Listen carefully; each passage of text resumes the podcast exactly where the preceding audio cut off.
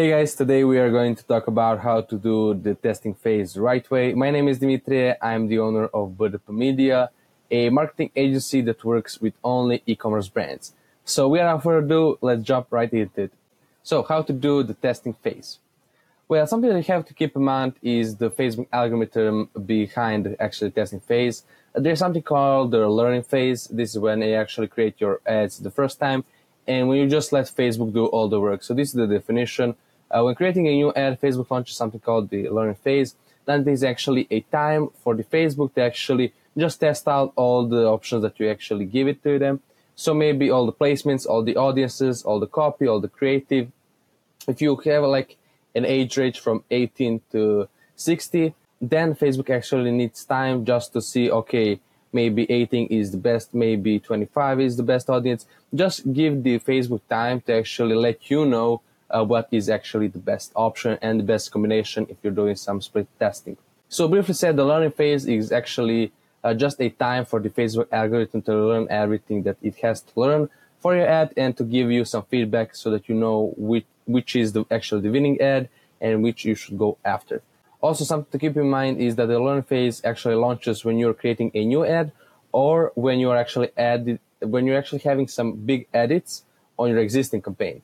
Uh, so that's why the main one of the main reasons why you actually want to duplicate your campaign and then edit it that way. Uh, the big reason is because the learning phase, not the campaign, but also the ad set and the ad. And the main reason behind that is because the learning phase will actually trigger automatically if you make some edits to the initial uh, copy of your campaign ad or ad set. So if you actually just duplicate it and edit the duplicate, uh, then the learning phase will not start over for the initial uh, winning combination. So you, let's say you have a winning ad. Okay, you want uh, to maybe test out some different copy for the winning ad. Uh, then you have just to duplicate, to duplicate the winning ad and then edit the duplicate. Uh, because if you edit the winning ad straight right off the bat, so without duplicating anything, then the learning phase will start right over and you will not have that optimization that you had at the start. So always duplicate your campaign ad or ad sets before actually making some minor changes. Now, next thing is some of the numbers that you have to remember for the learning phase. Uh, these are actually just some metrics and statistics that you have to keep in mind. So Facebook will actually only need 500 impressions to actually give you the relevant score. We actually talked about that in the previous video. Uh, what's relevant score? What is the total value? Uh, something just to keep in mind is relevant score is not equal to the total value. Something that I talked about and how it can actually affect your bidding. So the relevance score is just how relevant your ad is to your audience although it does help actually in the winning bidding uh, process, it is not the main factor. So as you can see, Facebook will only need 500 impressions to actually give you the relevant score. Uh, the next thing that you have to keep in mind is that you only need uh, 1,500 impressions to get all the metrics. So you don't really have to test out for a whole month with let's let's say 10k down the line uh, just to see what works, what doesn't. Uh, really, only 1,500 impressions will get you all the metrics. Will also do the 500 impressions so you'll have the relevant score. And if you're lucky enough, you can also get the 50 results. As you can see in, on the third point, a learning phase is done when the 50 results are actually finished. So let's say if you're optimizing for co conversions, uh, then 50 conversions will be marked as a done testing phase.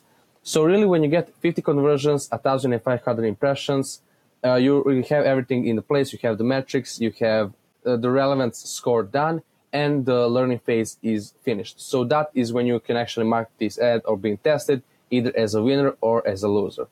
It is something that you really have to keep in mind when uh, doing the testing to really know when is the actual time to say, okay, we, uh, we have to stop this ad, we got results, they're either bad or good. Now, while in the learning phase, uh, your ads are really just unstable and disorganized, not optimized. So you'll get mixed results. Some ads will do good, other ads will do even better, and another ads will just not even get you a single result. So it's really unstable. You shouldn't uh, spend a lot of money because why would you want to invest money in something that is unstable? So in the testing phase, you really you really don't need that big of a budget when testing. Uh, main reason, as I already told you, you're going to get mixed results.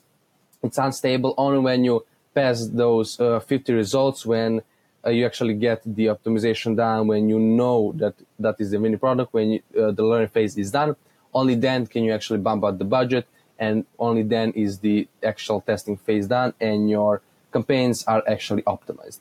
Now, next up is something that Depesh already talked about in, I think, 2017 affiliate marketing um, conference, and that is he actually made great, critic a great uh, line, and, and that is it. Testing is like eating a pizza. You don't have to eat the whole pizza to know what if you like it or not. Uh, you only have to eat one slice. So it's really the same thing, uh, thing with testing and what I actually talked about. You only need small budget to see if something works or doesn't. Uh, you don't have to spend all of your budget to decide if something works or doesn't. So it's same as eating a pizza, only one slice, and then you decide if it's good or bad. Something, let me just move my camera. This is just a quick tip. When you're actually doing scaling right after the testing, don't use the campaign that you use for testing for the scaling. A main reason is the actual Facebook algorithm, since if you're going to have some losers in the combination that you actually tested, if some ads maybe got some bad reviews, some bad engagement, just overall got a bad score, it's really going to transition also in the scaling uh, phase in the scaling ads if you're actually using uh, the same campaign. So always just create a new campaign if you want to scale uh, so that all those bad scores, bad uh, engagement, and overall just bad look in the Facebook algorithm uh, so it doesn't actually transition into the scaling campaign. So always create a new campaign when scaling so that you have a campaign for testing and a campaign for scaling. That is it for this quick video.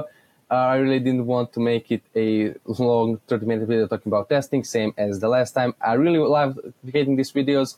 They're short, straight to the point. Really, as I said, the last time describes a point why uh, there is a problem and how to actually solve it. Let me know if uh, someone actually got some value out of this. I hope it actually helped you guys. If you need some help, let me know down in the comments or just shoot me a private message and we can talk there. So yeah, I'll see you in the next video.